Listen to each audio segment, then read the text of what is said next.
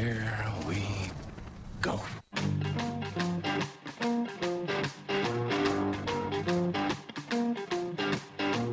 We're on a mission from God.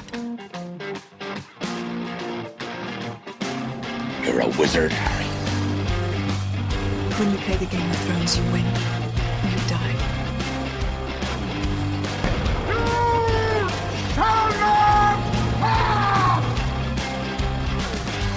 To speak up. I'm wearing a towel.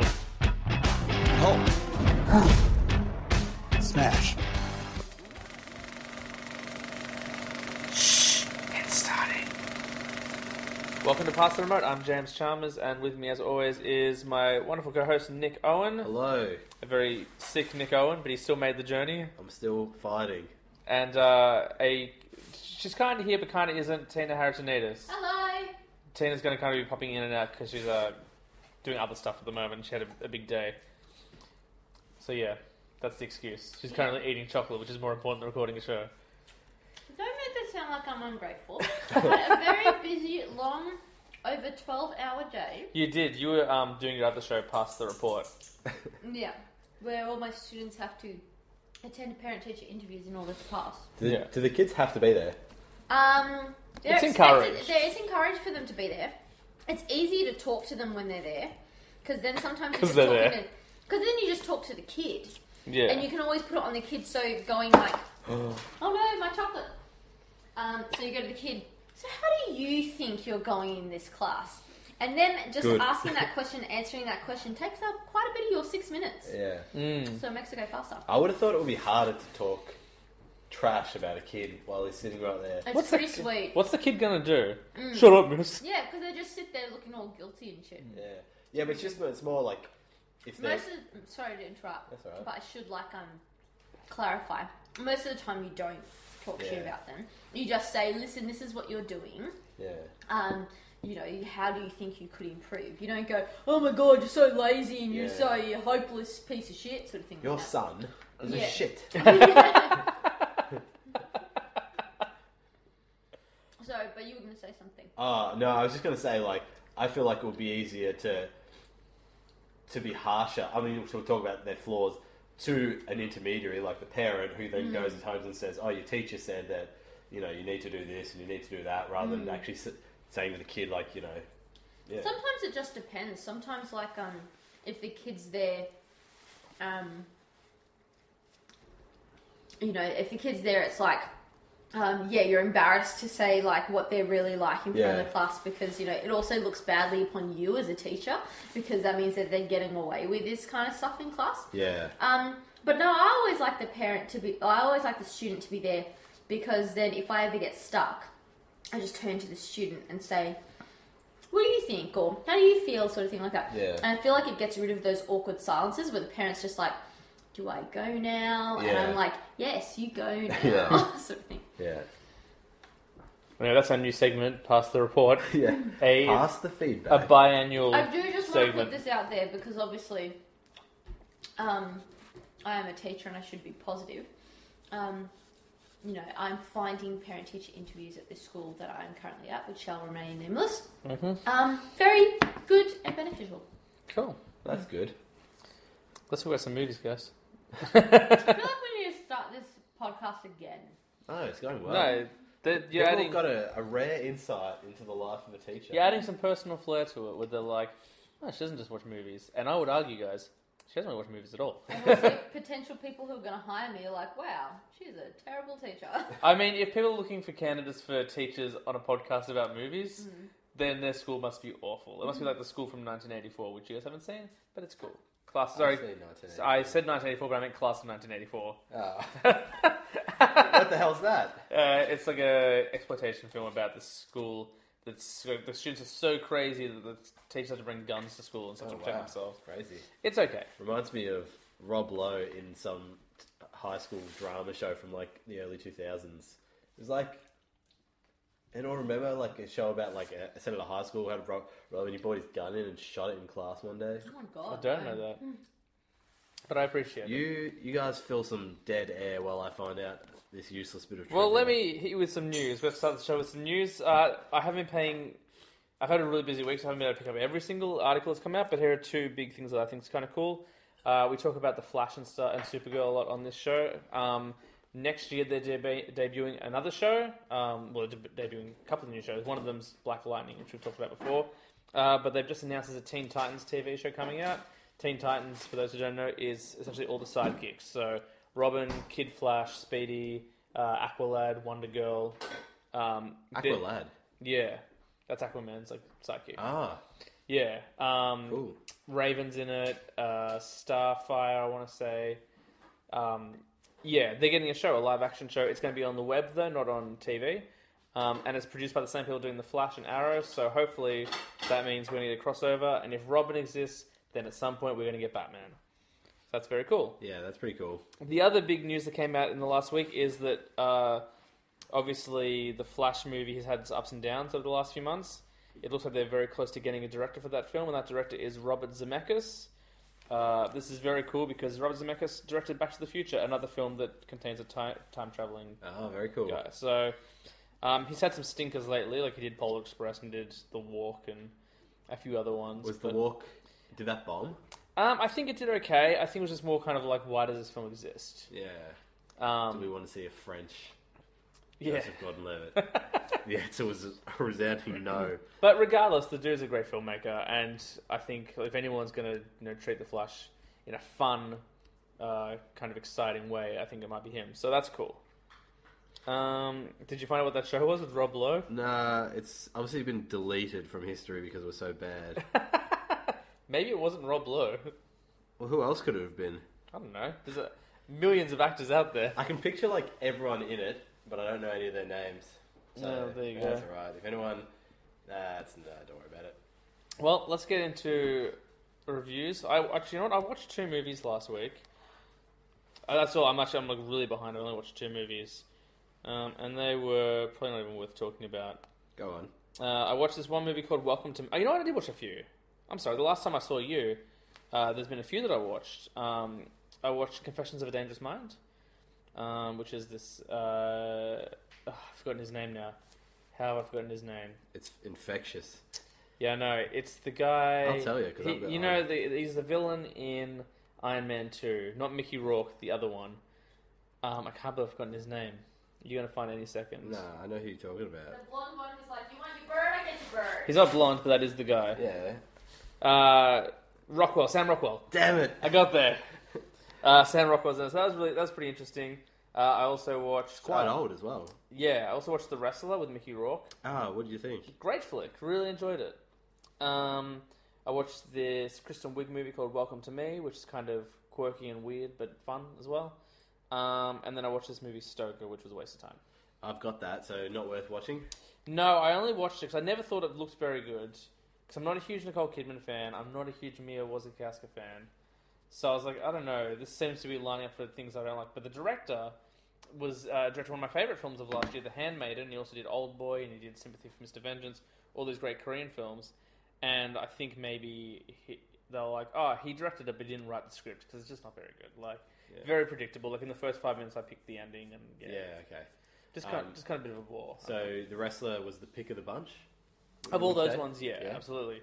What did you like about it? I'm curious to to know. Um, I really enjoyed just the performance of it. Like, I like his performance in particular. Um, and I guess like, I've never been a huge wrestling fan. I was ne- so I wasn't like this better be as good as Hulk Hogan or Yeah. like the equivalent, The Rock. Like I was just never been a wrestling guy. But I actually felt it brought some legitimacy to the sport, like or Yeah. the sport. Um, and it was kind of interesting seeing some of the behind the scenes stuff and seeing like how they get kind of like what it's like being a wrestler like 30 years down the track and Yeah, stuff. yeah. Um, although apparently a lot of wrestlers came out and were like, "This is dramatization." Like most of us are actually pretty happy. Like, yeah, yeah. Um, Um, I think I got caught up in the the false dawn of the Mickey Rourke comeback. You know what I mean? Because I saw it ages, yeah, yeah. ages after it came out, and I was just like, "Oh, is this?" He's like, he's back in, back on top, and I was just like, "Yeah, it's okay," but Um, yeah, I, it's yeah. I don't think it's like so. It was nominated for best picture, I think. Yeah, and I I, don't yeah. think it's a best picture contender. Like I was like, I thought it was kind of a pretty simple film, like pretty basic storyline. But I dug his performance, like him and Marisa Tomei, like are great in it. So yeah, yeah, she rocks it. She's really good. yeah, and looks great. Like she gets like naked multiple times in that film. I think she was like forty five when she was in that film. And I was like, she's better looking than half the teens that get their clothes off Yeah. in films these days. So Which films are those? Like the American Pies and stuff, Yeah. like your raunchy teen comedies, I guess. Yeah, classic raunchy teen comedy. Um, but yeah, that was really enjoyable. Like, well, not in, well, not enjoyable because it's not a happy movie, but like ah, yeah. it was. I enjoyed seeing good cinema, I guess, the, and good performances in Yeah. particular. You know what? I think if you like that, you'll really like Moonlight. Yeah, I'm looking forward to watching Moonlight. And in no way is the story similar, but You- I you're think saying, the like, the filmmaking, structure, yeah. the filmmake, the style, I think is quite similar. Cool. I'm looking forward to watching Moonlight. Now that it's out on DVD, I can Yeah. crank it into my machine.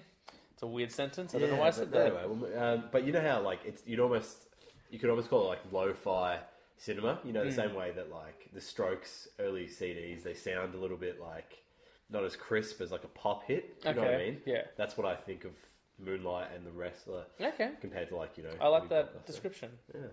You've you. coined it. Yeah, lo-fi cinema, Sick. Copyright, Nicole. patent pending.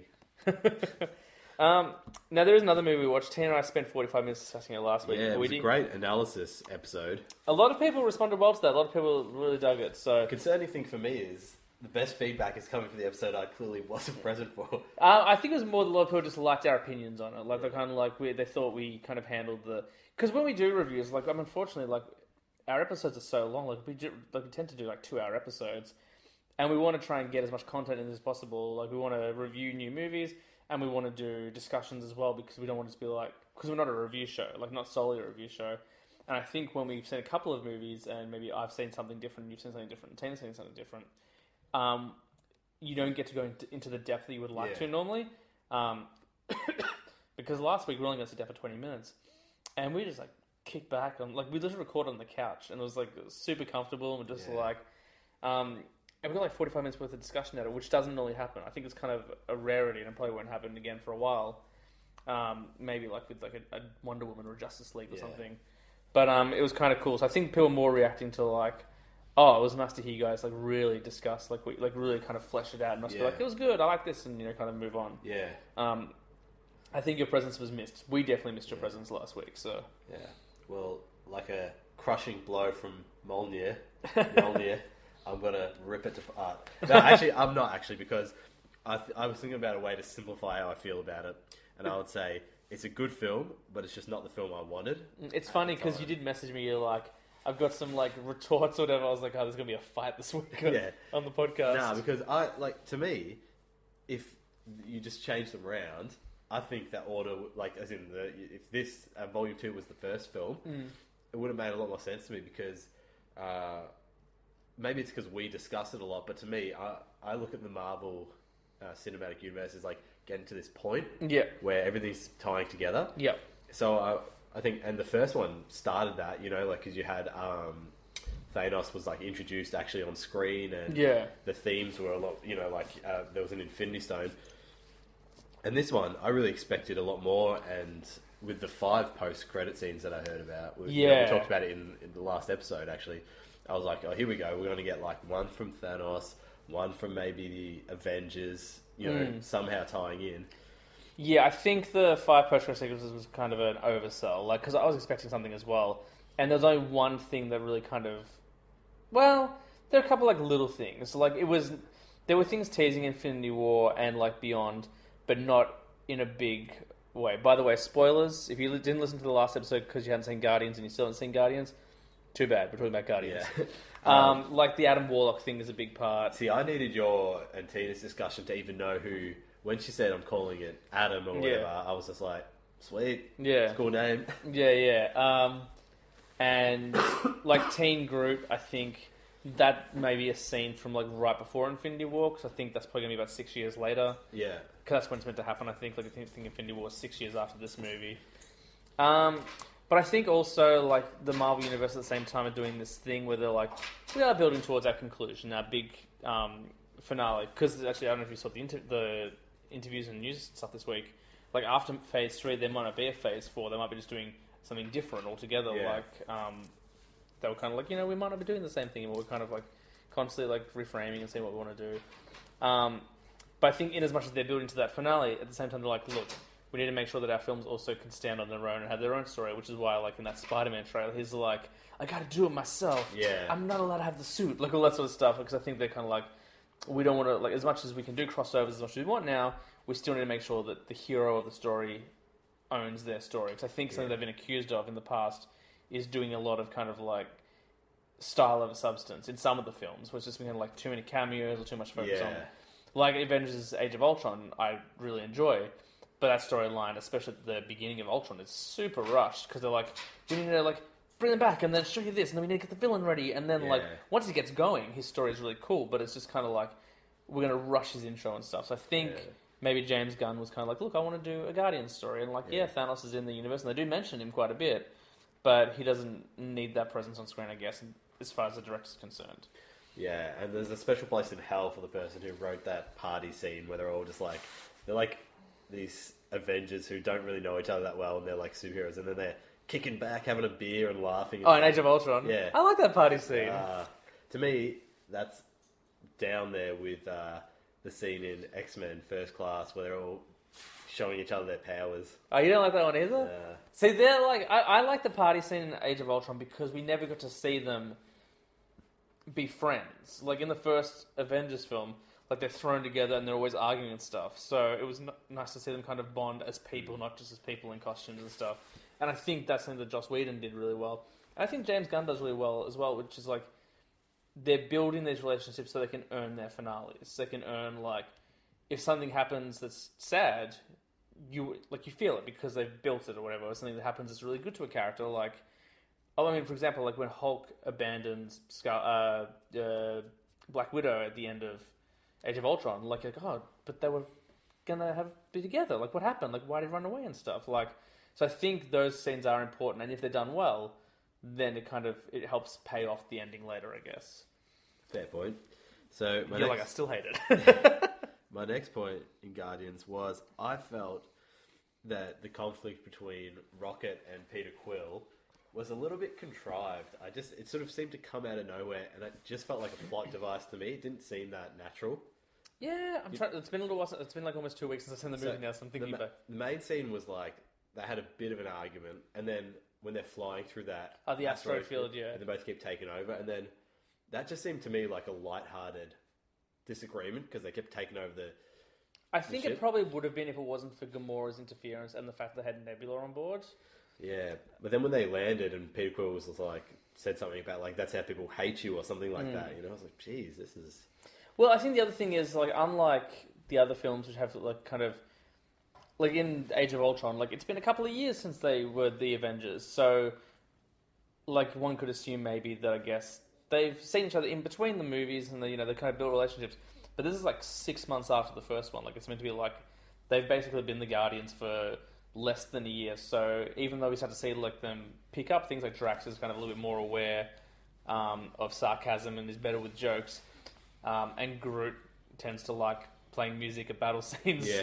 Um, I still think there are those kind of rough edges where they're not kind of like a team yet. yeah, Um, I think that's that would be my way of justifying it, but I, I do see where you're coming from as well. yeah, I think that's where it sort of feels like it's the stereotypical.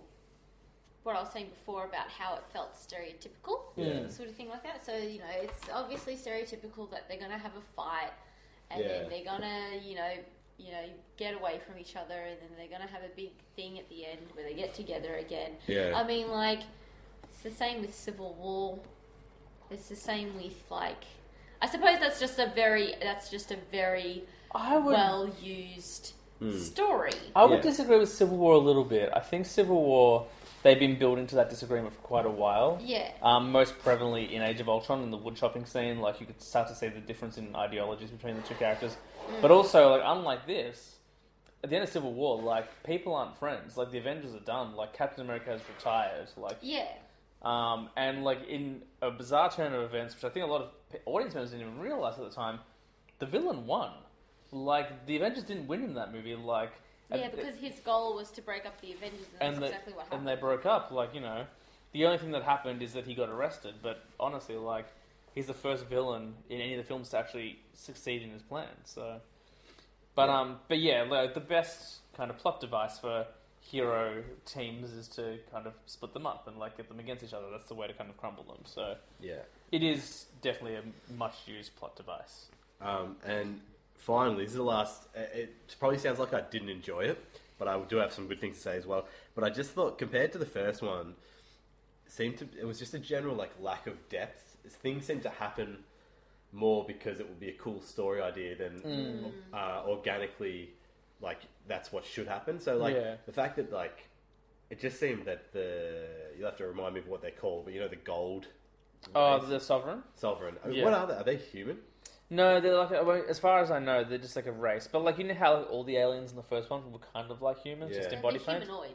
Yeah, they're yeah. Yeah, so you know, like just them coming after them because they stole batteries. It was just I like, think they might have. Yeah. I think they're going to have a bigger role to play in the third film. I think this is more about introducing Yeah. them, kind of like. uh, fair enough, but yeah. So, but uh, But I do agree, like, because I was sitting there, I'm like, I thought this was going to be the villain. Like, I'm not once am I worried about them. Like, their whole attack is they're playing a video game. Like, Yeah. so, and it wasn't until the end, like, and then the twist of who the villain is. Yeah. Uh, we said spoilers, so Ego being the villain, Yeah. which I loved. Like, Tina saw it coming, and I, and I guess I should have as that was well. a good pick because I did not see that coming. Yeah, like, I guess I should have because in the comics he is a villain, and also his name is Ego. So like it's all there, like Yeah. it's all laid down there for you. But I love that twist. I'm like, oh, this is cool. Like they earned it. The same way, like um, that's why I think I said he's the best villain since Loki because Loki is again like one you know you kind of saw a little bit of in Thor, and you kind of saw his deception a little bit. But Loki in Avengers is a whole Yeah. different beast.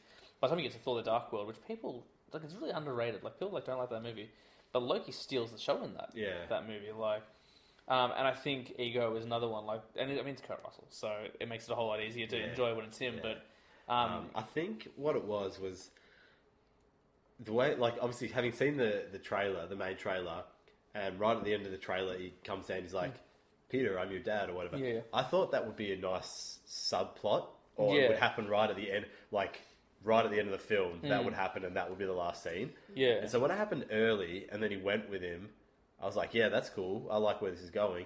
But then it got to about like halfway, maybe a bit after halfway. I'm like, oh, this is the film now. Yeah. it's not like a little side plot. This is what the film is about, and so it just threw me a little bit as well. I think the tough thing is like because I, I don't think it was the film that I expected either. Like, I was ready to see the Guardians get together and fight evil again, Yeah. and instead it's the Guardians split up. Like Yeah. they're not united for most of the film, um, and that's where I had a problem with the pacing and stuff because I was like. I was a little bit too much rocket in Yondu here. Like, cut that down a little bit. Like, Yeah. let's see a little bit more. A little less people rising up on pillars. Yeah, yeah, that bugged me. I was just like, this is a long. This is taking a while, guys. like, um, but yeah, um, so I do. I think all of your like kind of little Yeah, quips or whatever are kind of uh, valid. but Um, I just didn't have, I guess, as many problems. So I was like, yeah, like it's Yeah, too. but- and do you think? Well, I wondered, do you agree with me? Like, where I was kind of like, it feels less of a sequel, more of like this is an extension of one. yeah, I do think that. Yeah, And I think once we see three, maybe it'll be like, oh yeah, this is clearly this is the second act. Like it's actually one long story. That's Yeah. kind of what it feels because the whole villain fight in the first one didn't feel like a proper fight either. So I wonder whether it's kind of like the first battle was kind of luck, and the second battle was less was more about like kind of self discovery, and Yeah. then like you actually find out maybe watching all three, it's one long flowing story. I think maybe so. Yeah. Um, but yeah, no, it probably sounds like yeah, as I said that I didn't like it, but I loved the like extra Yondu in it. Yeah, I- one of my favorite characters from the first one, and arguably he was the equal top billing. Yeah, he um he was really good in it. Um, I remember we saying last week I liked how in the first film I just kept teasing with that arrow, and like finally in the last Yeah. scene, like you get to see him once. In this time, they're like throw it out the window, using it every scene. Yeah, with yeah. And he's just slicing people up in the, the ship and stuff. That scene when they're uh, escaping, Yeah. and with Groot as well when he keeps Yeah. bringing the thing, was just like comedy gold. yeah, Little Groot was great. I um I mean meant to see it again. I was trying to see it again like last. It just hasn't worked out. But maybe this Saturday I'll go see it again. Um, or yeah, but I I thought there was a danger they were going to overuse Groot, Mm. but I reckon they absolutely They got nailed it it. right. Yeah, I think that yeah, cause I I think there was a concern. See, concern. I for- think Yondu was overused. Oh, there's too much Yondu for me. Um, like, uh, maybe because I didn't really care about it. Yeah, see, I, th- I thought it was a bit contrived. The the fatherly relationship. Yeah. And it was almost like they thought of that in this film Yeah. to retrospectively put that in. Yeah, I do think because we watched number one right before we watched number two, and I definitely noticed like an increase in Yondu because in the first one he's there, but you're kind of more like, eh, is this jerk? Who's always like breaking Peter's balls and stuff. Yeah. But then every reference they make to like they're always like you're always saving Peter. I'm like, oh, like actually every point they make about the Yeah. relationship is true in that first film. Like Yeah. just you get there's less of it because it's about assembling that team. Like so Yondu isn't part of the team at that point. So it's all about kind of getting that team together. Yeah. So, So is Yondu actually a guardian? He was in the original. So remember how like last week we were talking about the original lineup? Like that's what uh, Sylvester Stallone's character is. Mm. Yeah. Yeah. So Yondu. So that's why he's so predominant in it. Um, I think that's why they brought him back. In, brought him in the first one because like, oh, let's bring Yeah, like an original member in. Because being someone who hasn't watched, sorry, hasn't read any of the Guardians comics or knows any of the history of the Guardians, Hmm. um, I, if I didn't know, which is exactly what happened, Hmm. if I didn't know that Yondu is supposed to become like a guardian of the Hmm. galaxy with the team. Well, I think what they actually were inferring is that he was a oh no, guardian. because he died. Doesn't he die? Yeah, he does. Yeah, he yeah. dies. Spoilers. That's right. Um, um, it's been a long day. um, then I just would have thought, I'm like, there's a lot of this guy. There is a lot of this guy in this movie, and not enough of the others in this movie. Well, I would I would also say that like he was he wasn't used as much in the first one, obviously, but there was a huge response to him in the first one. Like maybe you didn't love him in the first one. Um, Yeah, the same the just same way that you don't like Bucky, but a lot of people love Bucky as well. I Like, like Yondu a lot more than I like Yeah. Bucky, Yeah. that's I for sure. like. Yeah, same here. But, um, It's not that I don't like Yondu. I was just like, oh, they're having a lot of this guy in it. Yeah, and I think also like we were talking about it last week, where like James Gunn was clearly trying to earn his ending, where it's like I know what's going to happen to him, so we need to yeah, really like. that's true. That's and you know point. he gets to give like you don't really get to see him be a parent to Peter ever. Like in both those films, it's more like through stories and references, but you do get to see him be a parent to Rocket. Mm, and it's and like the more you think about, it, like it's not just because they do have that conversation where like we're the same kind of we're the same. You know, we're angry and we're misunderstood and we're outsiders and we're different. But it is a real teaching moment, like that a father would have with a son. So you do get to see him kind of be like, ah, he really isn't a bad guy. And then obviously when you find out he saved Peter's life as well, like, yeah. um, yeah, Uh, I, I, um, just plot wise, this is not a criticism of the film, but it was just I was really upset that he that they killed off because I thought he was going to be there to help fight Thanos. yeah Yeah, I mean, I think they had to do certain things. Like, if I feel like that arrow might not be able to kill Thanos, but probably, probably do some damage to him. So I don't think you want Yeah. Yondu with the most powerful weapon apparently in Yeah. the franchise. The same reason why once Peter got his powers, I was like, he's going to have to leave. There's no way he stays here because he's going to go fight Thanos in the next movie, and he's going to be like a Celestial, and Celestials can kill Thanos. yeah So that's the only thing that I picked, where I was like, he's not going to be able to keep the powers. Um, I wonder whether they'll reference that in Avengers, where it'll be like, "Ah, I shouldn't have killed my dad, Yeah. or something like that. yeah. Um, But um, I yeah. So I also, I mean, I can't really be critical of a movie that has like the Guardians. All all those characters are great, and together they're Yeah. even better.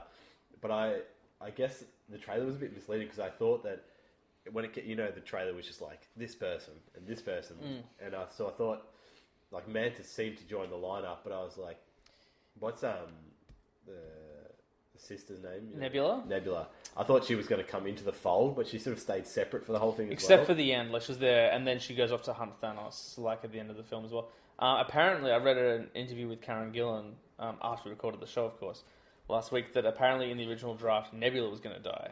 Oh, okay. Which I'm really glad they didn't, because I, as much as I would have liked to see Yondu, I really like the character of Nebula. I think you know she's really, she's really cool, and she might be the most badass woman in the Marvel universe at this point. Like, She's definitely one of the most complex. And Yeah. You got a lot of backstory in this, which made a lot more sense. You know. Mm, yeah, yeah. Um, so I'm glad they kept her around.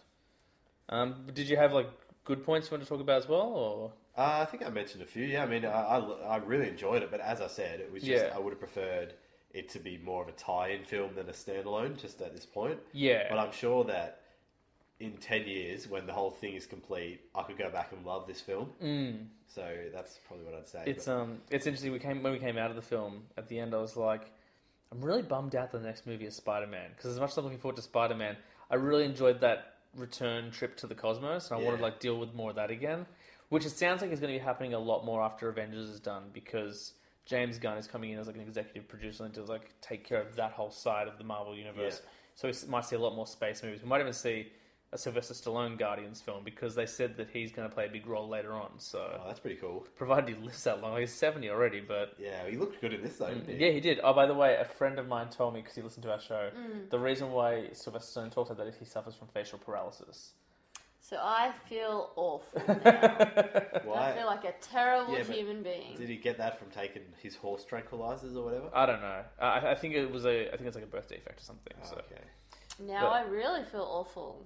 that's right. Like remember when I told you that I yelled at my? Uh, I got really angry at one of the people that I work with, and then it turns out like they had a, a medical illness that caused them to forget.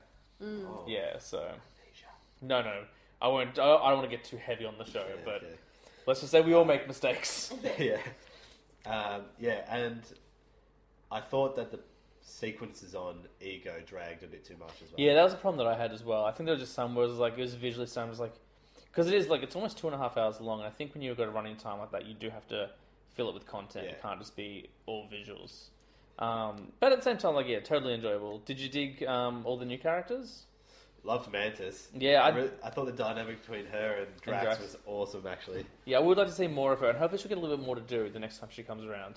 I guess it's kind of tough because she kind of is a pacifist, like based on her powers and stuff. yeah.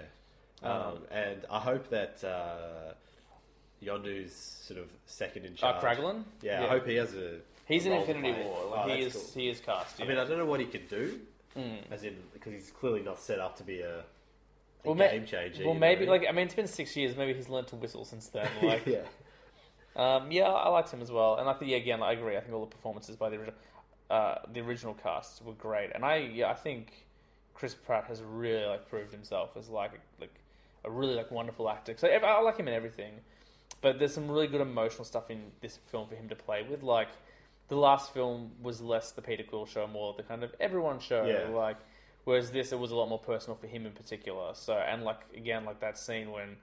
You know, he's fighting ego at the end. He's like, you know, you shouldn't have killed my mum and stuff. yeah, Like, yeah. so heart wrenching and so like just played wonderfully. A little reminiscent of when uh, Tony Stark was like, "Shouldn't have killed my mum" in Civil War. Yeah. But um, the best thing, like the best plot device for heroes, is to have family tragedy, I guess. So. yeah. Um, Um, and they played it differently as well, so that's fine. And did you guys think that Zoe Saldana was a little underused in this? Um, She didn't seem to be in it that much. maybe a little bit less. I kind I of, guess so. I, I feel like she pl- maybe played a little bit of a backseat because she was definitely cool in the opening sequence, but like I feel like she was more of a badass in the first one, whereas in this she was kind of more like, I don't I trust don't- people. I Why? don't. I don't like how being the only female in that group. Um, I feel like there's been a real change in her role from the first one to the second one. Hmm. I feel like in the first one she was absolutely badass, and I feel like in this second one she's playing mum. And Yeah. that really pisses me off because it's like just because she's female, she then gets assumed onto that role, sort of thing like that. Uh, and it just, I mean, she's still being badass, yes, but she, you know, she's the one who's caring after Groot, and she's the one who's like telling the boys off for like getting their dicks out when they're going through that asteroid field. Do you know what I Um, mean? I Like, I, missed mean, that part of the film. Yeah. yeah. But Uh, like, do you know what I mean? Like, and I feel like that's just playing into. I mean, I could start a whole whole other ballpark with this sort of. Uh, I, I think I disagree a little bit because I think they're all playing parent to Groot. Like for the Groot thing, they all like. Yeah, that's true. Uh, and in terms of, I think we, I think what they were trying to do is show that she has, she was a heartless killer in the first one, and now she has something to love.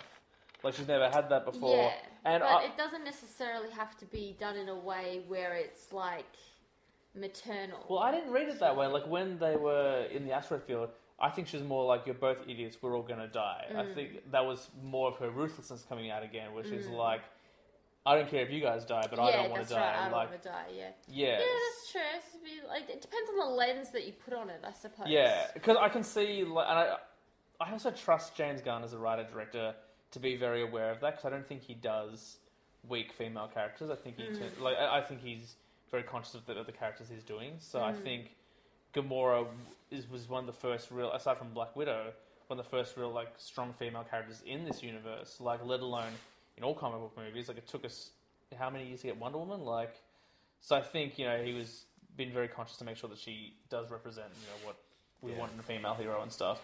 But I can see how it could be seen as maternal as well. But I think it was more her just being like, "Hey, you guys, if you guys want to die, do it in your own time. Like I want to live. We've got to get through this and stuff." Mm. I think she she seemed to get stuck. She, there was two plot lines of the film where she was the like the sort of recipient of. So it was Yeah. it was obviously uh, the conflict with her sister. Yep. which was more about Nebula. Mm. I got that name right. I Yeah, yeah. yeah. And then she was also like in the romantic relationship with the lead. Yeah. All that sort of like you know tension, that unspoken thing. Mm. And then she was also constantly suspicious of Mantis and trying to like stop Drax from talking to her and stuff.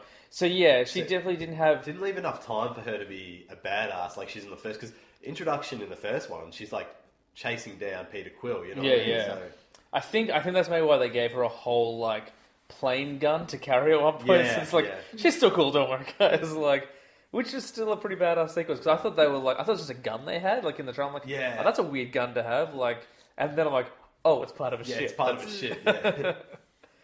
Um, Um, so I mean that's probably all I could say like I suppose if you've listened to this it probably sounds like I didn't enjoy it but um, I just it wasn't as good as I wanted it to be but still Mm. still a good film Well, let's do scores, guys, because we didn't um, we didn't rate it last week. We were like, wait till the trio's back together. Um, out of atomic batteries, is that what we're going to rate it out of? Sure. Is that what they were? stolen ones Stolen. Yeah. yeah. Uh, Nick, why don't you start? uh, I'm gonna give it a 7.3 it's a stolen batteries it's a, a nice that's a strong review. Yeah Tina? I'm going to give it an eight. Yeah, I'm gonna give it an eight as well. Mm. I don't remember what I, my score was for Guardians the first one when it came out. It might have been it, it might be a, a nine, I yeah think, because Re- I would retrospectively give that uh, yeah around nine Because the Guardian, the first one is in my top, like top three equal places. I don't have a number one film. Like we haven't gone through and ranked them all yet, so it might change. But like at the moment, equal one for me is Iron Man, Avengers, and Guardians. I think all three of them are equally, Yeah. you know, on that spot. And this isn't quite there, but it's still very, very enjoyable. And um, actually, we introduced a new question last week, which is like, is this a film you would go and rewatch in cinemas, or do you think you just wait for DVD now? Uh, no, I want to see it again in the Yeah, cinemas. cool. And I actually, you know what? I should also say that everything I've said has been like I went and saw it and I was miserable. I was had a, this cold. I was sniffling. I had a Yeah. sore throat. I'm sure it impacts your enjoyment So of the film. I was yeah. Looks like I had the woman like talking the whole way through the film, Yeah. like next to me. So, and I still managed to give it an eight. So I'm looking forward to. That's it. what like through all that I Mm. still enjoyed it. So Yeah. you know it must be good. So Yeah, cool. Well, that's gonna that, that's the review portion done. Um, any we got- I'm trailers going to before come we? back for the quiz. I don't know. There's, there might not there's be a quiz. quiz. Oh, okay. I'll make one up on the spot. Yeah. Um, there were. Who is the sickest person at the table? Um, Mentally sick as or in, yeah, or like fully sick. oh yeah, like Yeah. mad. uh, "Fully sick. yeah, I'm the coolest. You're the illest. Last, last to ill. um, cool. Tina's gone away. She might come back, but maybe not. So if she doesn't, she she you know she's here, guys. Come on, give her a break. um, there were two trailers that I watched in the last week. I'll you go one and I'll go. Oh, I, I saw the one in there. We, we watched the same trailer. so- Okay, so you go your first one. Um, the first trailer that came out actually came out before the last episode we did, but Tina hasn't seen it, so there was no kind of really point talking about it, and I don't think you've seen it either. Yeah. Um, the new Marvel TV show Cloak and Dagger had a trailer come out. Yes. Looks good. That's about all I got. Like, okay. It's about this um like uh the comic book is about like this uh, interracial couple who have different powers and they like work together to like fight crime and stuff. So Oh yeah. there's not much um kind of revealed in the trailer, and it's been a long time since I've watched it now. Was it more of an announcement trailer? like a teaser, I Okay, guess. yeah. Like there's definitely footage in there, um, and I think he can go invisible, and she has a power as well. I can't remember what it is, but um, I don't know whether it's going to be like a Netflix thing or whether it's online or Coming 2018, Freeform. okay, Freeform. I think is an online thing, Okay. Um, but it looks good. Like you know, I've liked all the Marvel TV shows so far. The only one I haven't watched properly is Agent Carter and Agents Shield, but I will get there eventually. Now maybe you could quick diverge here, but like, what is the tick? Um, so the Tick was like a. I think there is a comic or there's a cartoon of it a long time ago, and there was a live action show once before with Patrick Warburton as the Tick. Yeah. I think it's Patrick Warburton, uh, and they've done a, a new version. They've readapted it, and Peter Serafinowicz is playing him. But I don't know that much about it. I've never really watched it. So. Yeah. Okay. Cool. But yeah, there was a trailer, but I haven't watched it yet. So. Yeah, no worries. All right, so the other trailer we both watched was Kingsman: The, Golden, Circle. looks good. Looks good. My only worry, right? Hmm. I'm so negative today, but my only worry is I thought Kick-Ass 2 looked awesome. I like Kick-Ass Two, And I didn't think it was anywhere near as good as the first. And this is, uh, what's his name, Vaughn? Yeah, Matthew Vaughn, Matthew Vaughn. same director, but Kick-Ass Two wasn't directed by Matthew Vaughn. Okay, look at that. That, Yeah, he just produced. that does make me feel better about Yeah. it. But um, it wasn't much of a trailer in terms of plot. We just No. got a lot of snippets of like who's in it, and uh, Hmm. obviously there's going to be that the American equivalent, I guess. Hmm. Yeah, Um, yeah. And the crazy thing, the big reveal from the trailer, I guess, was that Harry is still alive. Well, is it Harry? Because I was like, maybe he has an evil brother. Only because he's wearing a black eye patch, and that's always a villain normally. I was thinking because he got shot in the eye. yeah, a lot of people said that as well. Like maybe he survived it. Uh, I haven't watched that first movie in a long time now, like since it was in cinemas. Oh, I I actually, it's funny we're talking about this because uh, I watched it like maybe a week and a half ago, Mm. and uh, I got to say it holds up amazingly well. Yeah. it is a great movie. I'm looking forward to watching it again. Um, but um, yeah, I'd heard like whispers of the sequel for a while, and I, I think the last time we spoke, there was a trailer apparently that had leaked, and we hadn't seen it, but now it is finally out. Um, looks good. Like I like that director a lot. I like those, that cast a lot. Um, if they can create, you know, a film as good as the first one or almost as good as the first one, I'll be very happy. Like if that first one was a surprise, I didn't even know what it was. Like we just went to cinema one. I'm like, oh, what about this Kingsman thing? That might be alright. So Colin Firth, and like halfway through, I was like, this kind of feels like the guy who did Kick Ass made a James Bond film, and I was like, oh, it's the guy who made Kick Ass. That's why it feels like this. Yeah. Like, um, yeah, super fun, and hopefully this one will be as well. Oh yeah, yeah, yeah, yeah. That's all the trailer trash we have. I don't have a sound effect this week, but that's okay. You can't crumple a tissue; it's not going to make the same noise. Yeah, It sounds like a bird just fluttering by. Hummingbird entered the conversation. Um, so we do have a topic this week. Um, I imagine we might actually blitz through it pretty quickly because it's just the two of us. Yeah, awesome topic. Um, so the topic isn't uh, in in honor of the announcement that we might be seeing a Resident Evil Underworld crossover movie. There was uh, an announcement, I think, a couple of weeks ago now. Someone's been trying to get Alice from Resident Evil to fight Selene from Underworld for a couple of years now. They they just announced this recently. They want to make this movie. So we were like, well, in a world where that's going to happen, what are the best, the top five showdowns we want to see? So s- uh, kind of a la Freddy vs. Jason, I guess, more than Batman vs. Superman. Doesn't have to necessarily be from the same kind of comic book universe, or just like characters we want to see showdown. Yeah, mine aren't at all, and mine aren't always like physical battles. You know what I mean? Yeah, neither are mine. Most of mine are, I think, but there are a few that aren't. So, um, do you want to do the honors and go first? Yeah, sure. Uh, okay. I got to decide which of mine is going to be my fifth. Okay, mine's a pretty obvious one. It's I've, I've called I've dubbed it the Battle of Green, and it is Yoda versus the Hulk.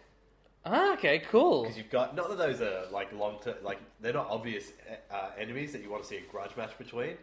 But I think that they've both got different. Obviously, you got the brute strength of the Hulk, and one punch will send that little green guy flying. but you've got like Yoda. I'm thinking uh, episode two Yoda. Where Uh, back, flipping backflip Yoda, yeah. So yeah, that's mine. Is he armed with a lightsaber? I don't think he can be. Otherwise, Well- I think we just slice the Hulk. Well, here's my th- question: Does a lightsaber even affect the Hulk? Because remember in that Hulk movie, uh, oh no, in the Avengers, sorry, he talks about how he tried to shoot himself. He put a gun in his mouth and tried to blow his brains out, and then the Hulk just spat the bullet out. Yeah. Um, that being said, in the comics, Wolverine did cut his way through the Hulk's stomach with his claws. So, is a lightsaber as strong as adamantium claws? Well, it's pure energy. So Maybe. yeah. Who do you think would win that? Um, I think it's a matter of speed. I think whoever gets in first has the shot because the Hulk doesn't need to hit him. The Hulk could just clap, and it would send like a sonic boom of Yeah. power and blow him away. That's true. Yeah. But young Yoda is a lot more quick-witted than old Yoda. He's a little bit faster on his feet and a little bit. He's already already prepared, so he might be able to kind of predict what's coming and you know use his use the force to kind of deflect it or yeah. you know he, he can do that absorb thing. You know where he yeah, just- whereas yeah, it's taking the lightning and stuff. Yeah. Yeah, Uh, that's a cool battle. I didn't even think of that. I don't have any Star Wars characters in mind. uh, my first battle is a.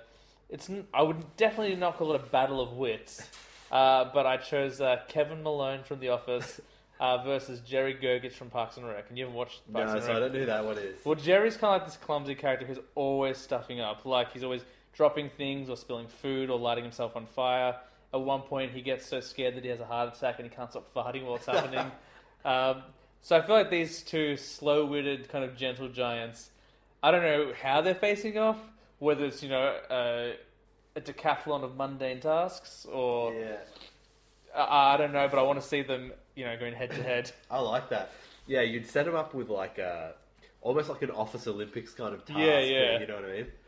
Yeah, that's a really cool one. Also, and also ran for that. I should have thought of this. Would have been uh, Kevin Malone versus uh, maybe the two guys from uh, Brooklyn Nine Nine. I can't think of their names. Ah, um, Hitchcock and Sully. yeah, Yeah, I didn't think of them, but I wanted to get Jerry in there. I'm like, who from the office would Jerry face off against? I was trying to figure out, and I'm like, oh, it's gotta be Kevin.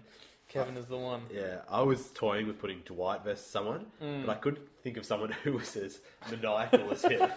So Yeah, because I was trying to think that as well. I'm like, I was originally going to pitch Dwight against someone from Parks and Rec. Like, there's no one like Yeah, Dwight. there's no one like him. Yeah, too hard. Uh, all right, my second one features the same actor in two different roles. I would like to see Arnie from Commando face Arnie from True Lies. Two very different Arnies. One is the ultimate like '80s soldier Arnie, Yeah, so less finesse. So obviously, True Lies is a spy. The brute force uh, and the just the sheer number of bullets that he's willing to expend Yeah. versus like the spy who's got all the uh, the Harrier jet and also the technological advances of the CIA. yeah. He's also. and It's been a while since I watched True Lies. I feel like True Lies Arnie isn't as all together though. Like he's a little bit frantic. Is that a fair assessment? Like I feel like Yeah, because he's he's- constantly distracted by like his wife and like the And kid. Tom Arnold. Yeah.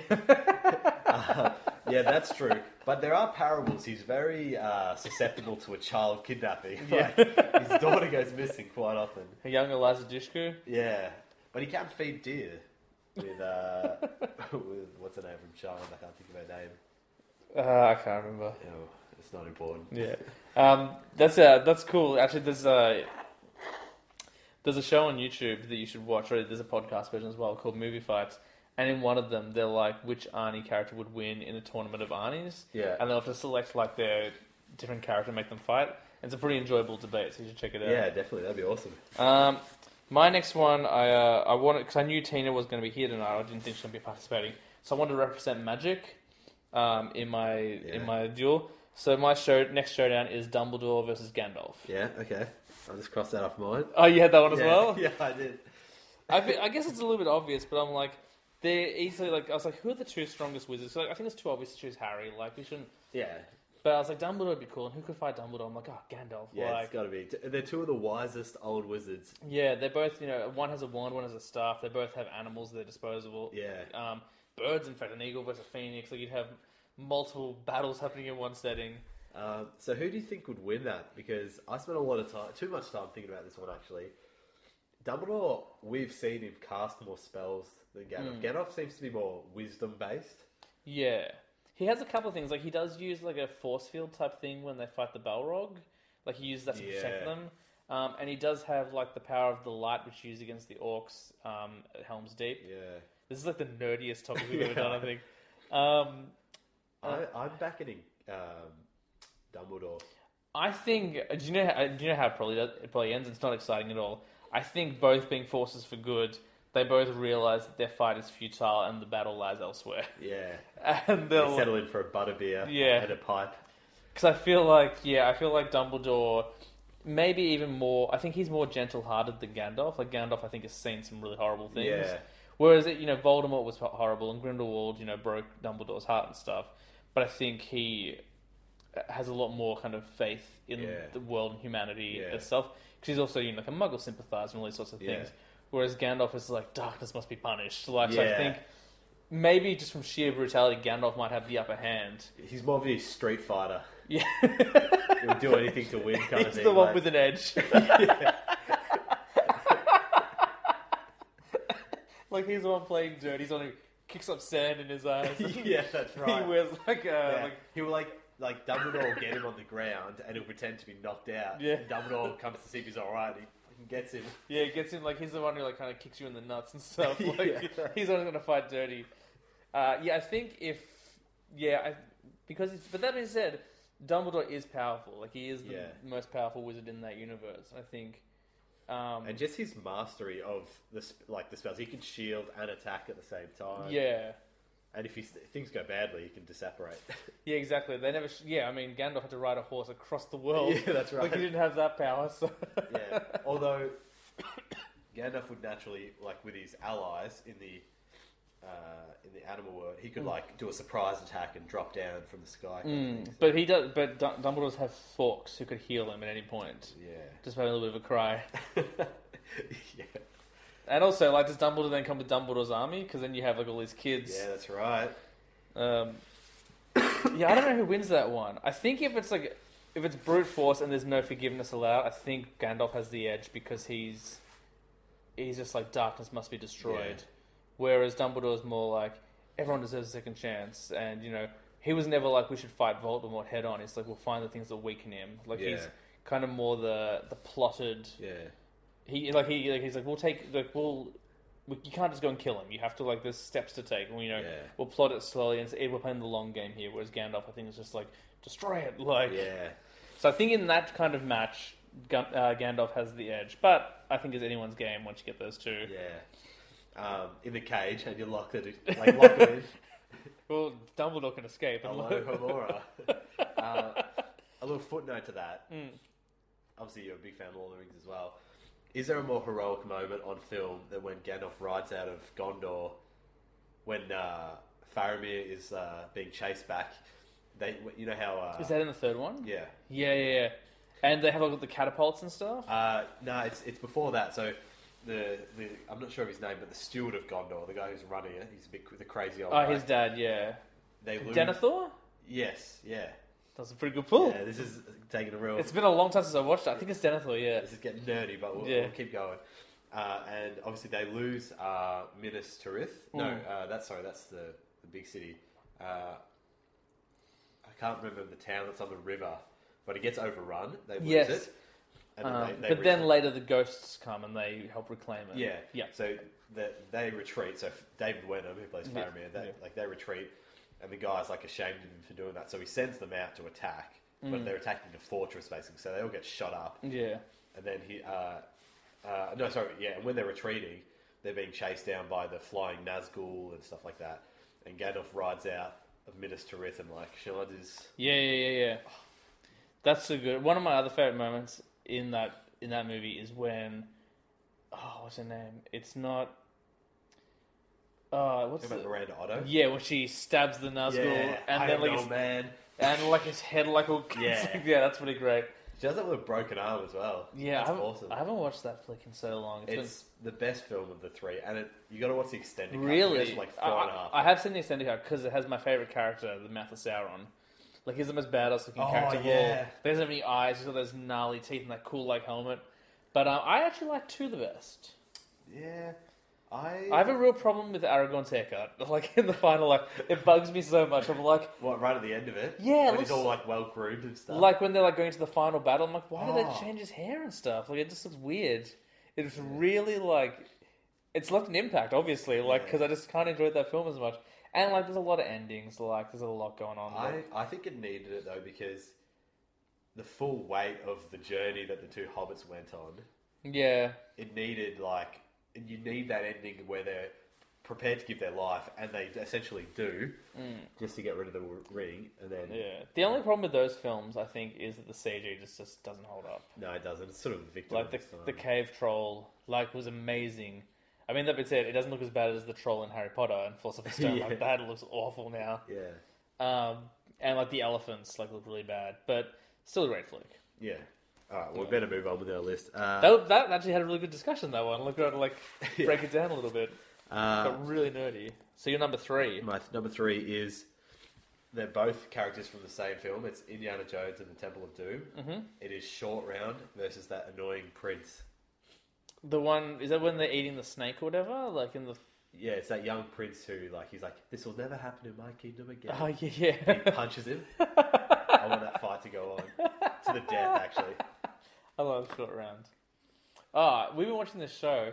Um, did you just make me think of it? Because I was thinking, cause I think Short Rounds and Goonies as well. Is he really? I think so because it's another Spielberg film. Um, we've been watching this show, The Goldbergs.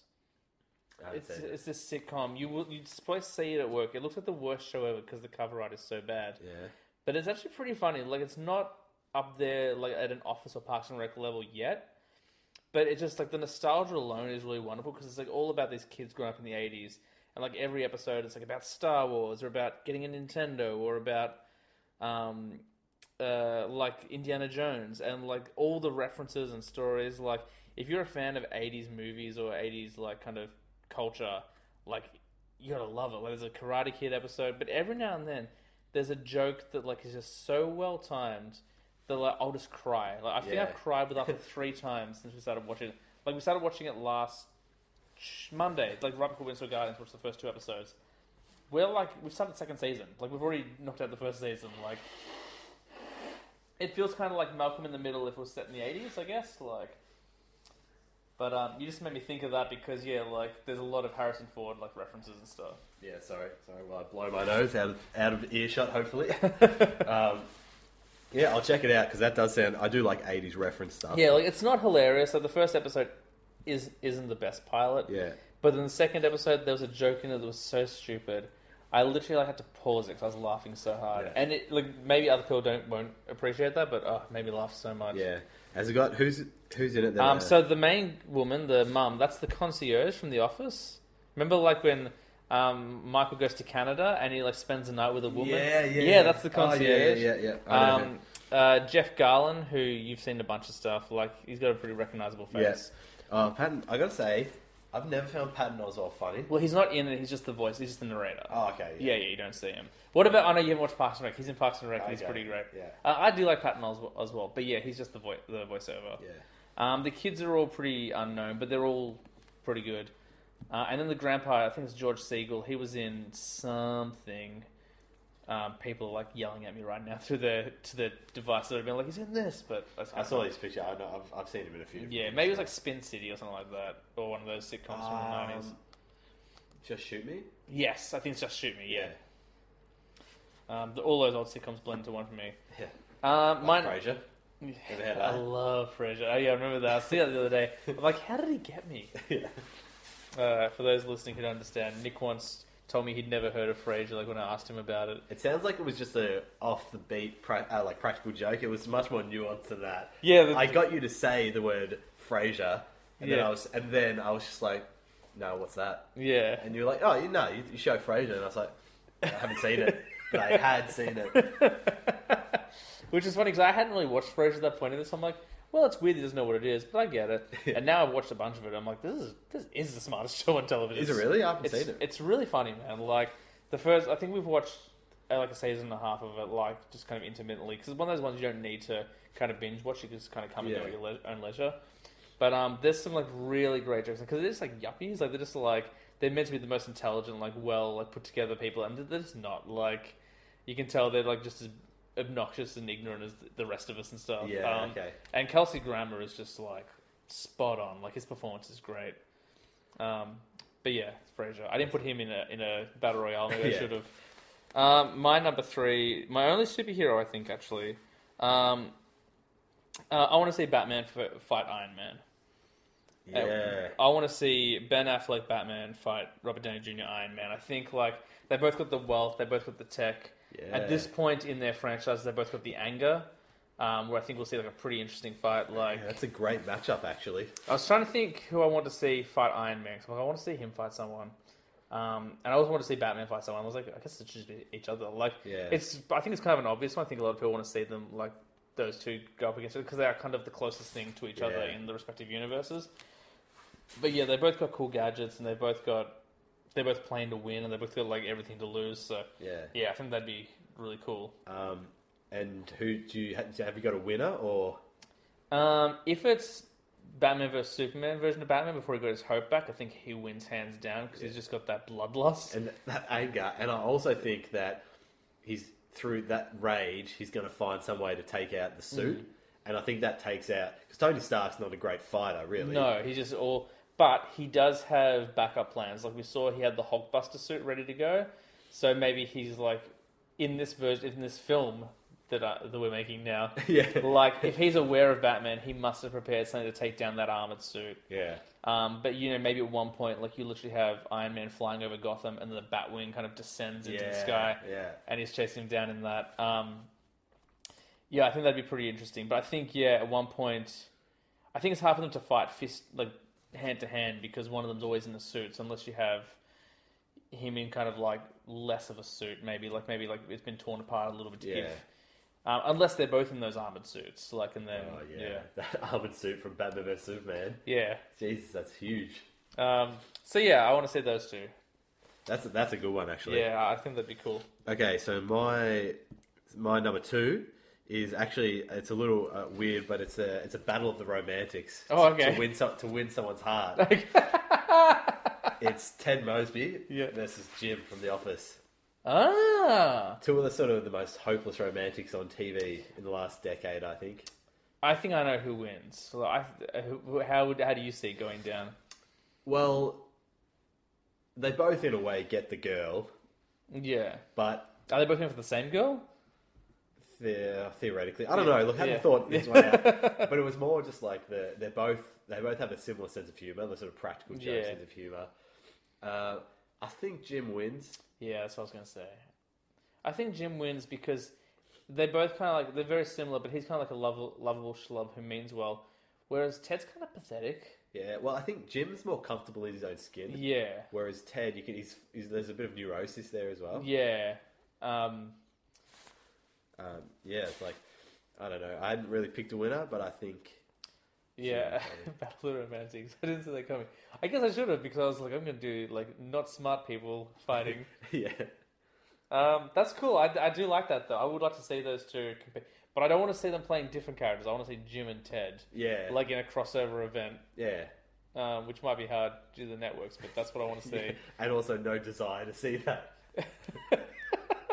I don't know, but we get like a, a new girl. Like it's not Pam. Like maybe it's Jim before he started Dunder Mifflin. Like maybe they cross Yeah, over. Like yeah.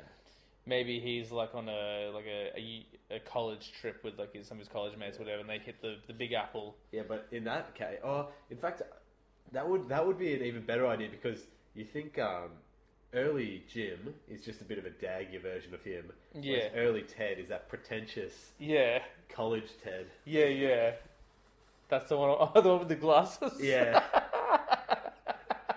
yes, that's what I want to see. I think the show started around the same time as. I think How Much Your Mother Like Me started like two years later.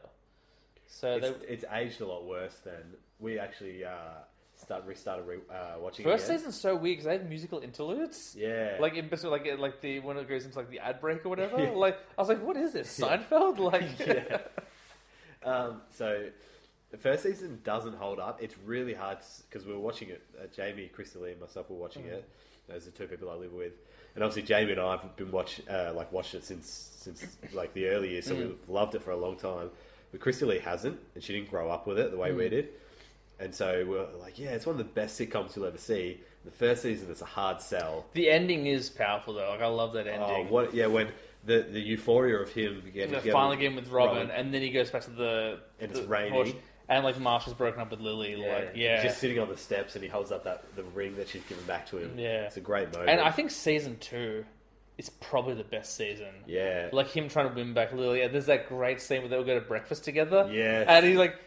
She, like she's adjusting her shirt so you can see her boobs, and he's like, he's, ta- he's got the his zip calves. off. He's got the He's like, zip off pants. I went for a run this morning. Calves are a little bit tight. Like, yeah. yeah. Yeah, that's uh, earlier that episode she gets invited to brunch and she's like, Oh, if that's okay with you, Marshall, he's like, Yeah, why would that be weird? It's like we're brother and sister. And she's like, Okay, see you there, bro. Yeah, and I also think like early Barney is really hard to deal with because like he looks weird. Like, He's got the Yeah. weird peroxide hair. Like it's not Yeah, his and natural. his suits, he's like suited up, but they're not Yeah. good suits. They're Yeah. like year 10 formal suits. so, but that I- character gets a lot better. Like I think the worst thing they did with that character though was try to make him have a romantic storyline. Yeah. And then when we finally bought it, they ditched it. Like that was Yeah. so irritating. Um, so I think uh, you got to get to about episode eight, season two, and it is peaking. Mm. It's just so funny. Yeah, season, and even season three is pretty good as well. I'm trying to think before they bring in the girl from Scrubs. then like that Yeah. storyline I feel kind of goes nowhere, and then like Well, you could say that from seasons four to nine, really. Like, um, I think four. Like, I think four is okay. Five is where it really dips. Um, although you do have the hundredth episode where they sing the suit song, which is pretty good. Um, oh yeah, And then season six is with the art gallery chick who is already married to the captain, I think. And it's, it's um the dad from the OC. He's oh no, it's not. It's Kyle MacLachlan. yeah, Yeah, and he like he's always smiling down here, but not up with his eyes. yeah.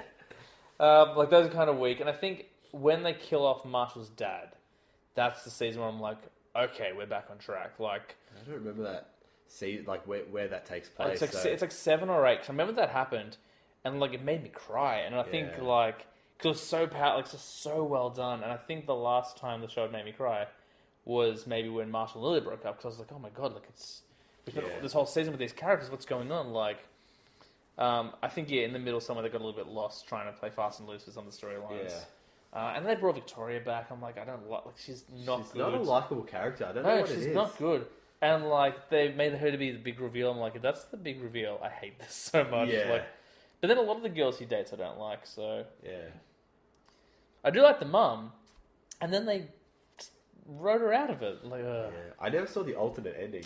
great, it's great. So yeah, what happens in that? because I remember like um when um when the original ending aired, was so angry. I was like, this doesn't make sense. Like I understand that like he loved Robin for a long time. That's the ending if your show gets axed and you finish it like three seasons. Yeah. That's a great ending. Like cool. But not now, not after nine seasons where they're not romantic anymore. Like they had that weird kind of storyline where they were sleeping together again, but like they're not Yeah, then like it, we've written it out. Like they cannot get together. Um, so in the alternate, so I was like, I was like, you know what? I'll watch the alternate ending, but it doesn't change the fact like I hate this now. This is the worst.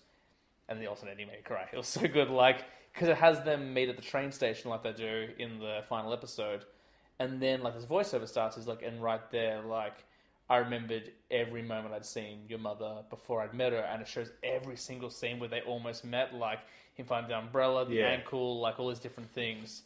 Um, and then I think it ends with like, and that kiss is how I met your mother, like they're kissing in the rain or whatever. Like it's beautiful, like, it's really Oh, well awesome, done. Yeah, And I'm like, should have been the ending. yeah, Why wasn't this the ending? Like that should have been the ending. Like, yeah. um, yeah. So we got way sidetracked by talking about how much mother. It is a good show. Like it's still got more good than bad. It just loses its way in the middle a little bit, and then the ending just, just Yeah. unfortunately goes out the window. I think it needed to be five seasons. Yeah, like five strong seasons, but you know, well, Yeah. Anyway, you're number two. Uh, that's rude.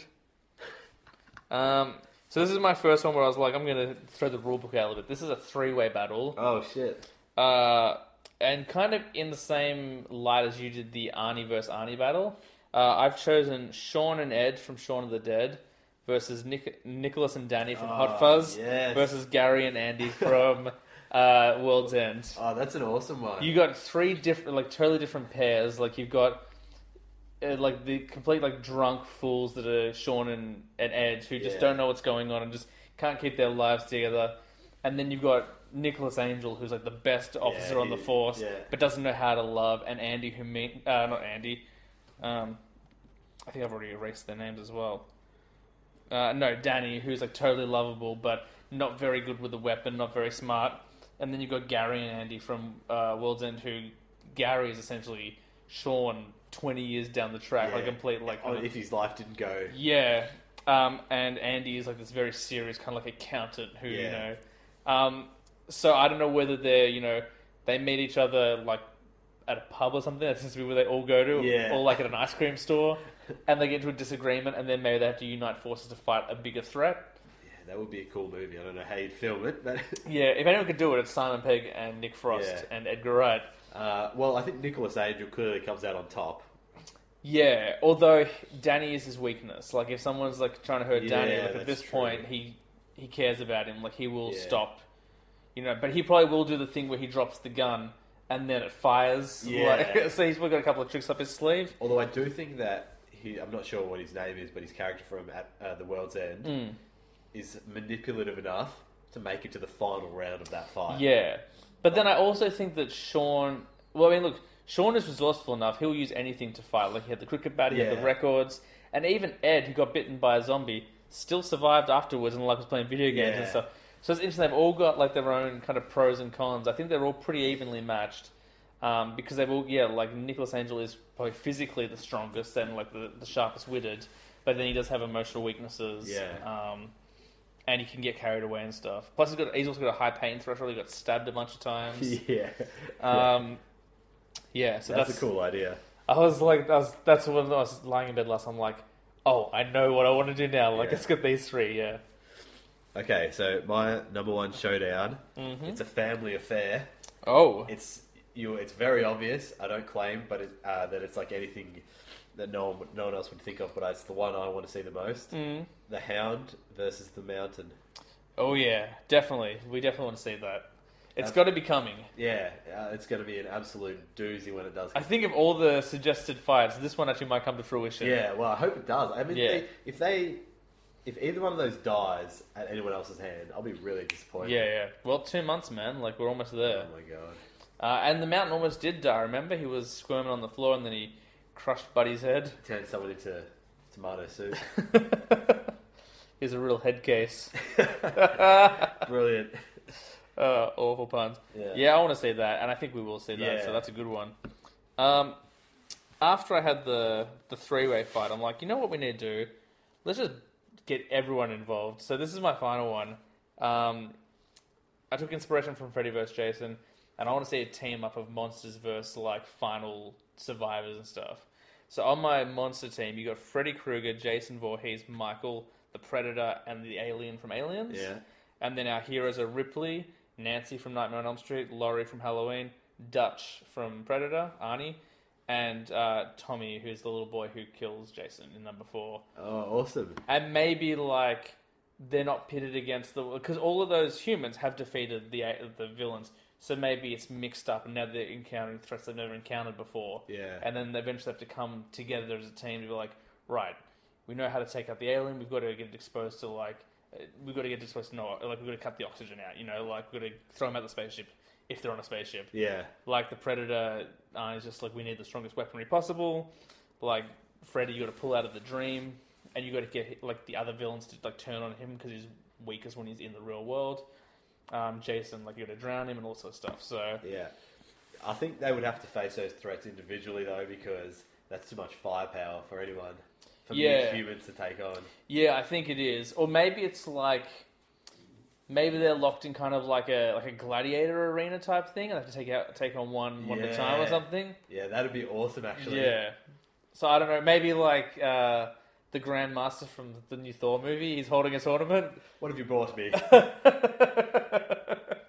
Little Marvel cameo there as well, and get them all to like have a, a free for all, or like Yeah. take them on one at a time. Like and, yeah, Maximus is there as well because he knows how to lead a team. yeah. There's a guy riding a chariot, with little blades coming out so he can cut people in half and stuff. yeah. Oh, uh, pulled by xenomorphs, that'd be great. yeah. That's Uh, out soon, man. That new Alien film. We're only Yeah. like two weeks away, I think. So That is awesome. I keep meaning to like, maybe once I finish uh, studying at the end of this semester, I'll line up every Alien film and just burn through them. you don't need to watch them all. Like, I um, I got to revisit two because I I've been I'm renowned for disliking two, but everyone's like you're crazy. You got to rewatch it. So I know I've got to rewatch it. Three is not good, Yeah. and four I haven't watched, and apparently it's the worst until you get to the Alien vs Predator movies, and they're not good either. So. Oh, okay. But one is great, and two, I'm going to give it a fair chance. I'll give it another go. Will I rate it higher than Tina rated the original Alien? We'll have to wait and see. um, but yeah, I want to do that as well. Um, but yeah, Covenant's out really soon. I think it's out. Was that the seventeenth or the fifteenth or something? Like it's one of those teen numbers. Not another look. teen movie. um. Uh, oh, the 11th of May. That's next week. Hot dang, we got a movie to go review. Um, yeah. Just out of curiosity, how many films are you up to as? as Yeah, I fell now? behind a little bit this week. Today's day 123. Um, and I think I'm at 116. I'll just double check. I'm just editing something else on here. Um, my guts are rumbling like crazy. However, the mic can't pick it up. Uh, I'm 118 in, so I'm five behind. Wow, that's still pretty impressive though. But I do have a few days off coming up, and I've got a couple of mornings off, so I'll try and knock a few out. So uh, if I, I probably won't catch up for a while, but if I can close the gap a little bit, that'd be Yeah, good. How many are you at for this year? twenty-two. Nice, that's all right. No, and that's actually pretty good for me. Not not because I don't watch movies, but Mm. it's more because like TV is more. If I was to watch, if I was to list like individual episodes of TV shows, I'd be at hundreds of that. You know Oh what I mean? yeah, Like, absolutely. Like we, blitzed, as I said, like we watched all seven. No, we watched five of the seven seasons of Parks and Rec, and Yeah. we've been watching uh, Brooklyn Nine Nine and the Netflix shows and all sorts of stuff. So oh, yeah, just this year I've burned through like pretty much all the Marvel shows, Brooklyn Nine Nine. I've gone through Seinfeld. Um, Yeah, we actually we watched Seinfeld as well. I think we watched most of the seasons of Seinfeld at the start of the year as well. So It's really funny. Randomly, at about season three, for a few episodes, the Seinfeld theme song has like lyrics, like a, Yeah, the- jazzy. Yeah, it's just like, Yeah. where did that come from? yeah, it's so weird. It like gets us every time. Like, oh, that's weird. yeah, Because we always forget about it. yeah. Um, that's a great show though. Um, I think that's gonna do it. We don't have a Yeah. quiz this week, do we? No, it's just us, and Just I'm, us? I'm ill. Yeah, licensed to ill. Licensed, to, I'm the illest there is. I um yeah, I've had some pretty long days, so and we started late as well. I think it's you know what that's pretty respectable. It's not even twenty past nine yet. That's pretty good for us. Yeah, Uh, that's gonna do it for this week's episode of Pass the Remote. It was a little bit shorter, but we got to finally review and score Guardians. So it was good. Hopefully, the review was uh, useful to people. Yeah, I'm trying to think what we if there's anything out between now and next episode. Because I want to try and get to the movies again. I want to watch review something. new. Maybe I'll, maybe I'll try and watch Moonlight so I can review that on the Yeah, show. I'll definitely. I've got a few new movies banked, which I'll get a chance to watch Mm. over the weekend because I have the weekend off. So Nice. I should have something to review. Yeah, I want to see um Colossal, but I don't know if it's only like showing at the Nova. So um, I think Get Out is out soon as well. So um, that's on iTunes. I think so. Nice. Um, cool. Well, that's going to do it for Pass the Remote. As I said, uh, I'm James Chalmers. This has been Nick Owen. Has been, will be next week. Not a has been, always a is. yeah. I don't know what that means. Uh, we'll see you next week. Bye bye.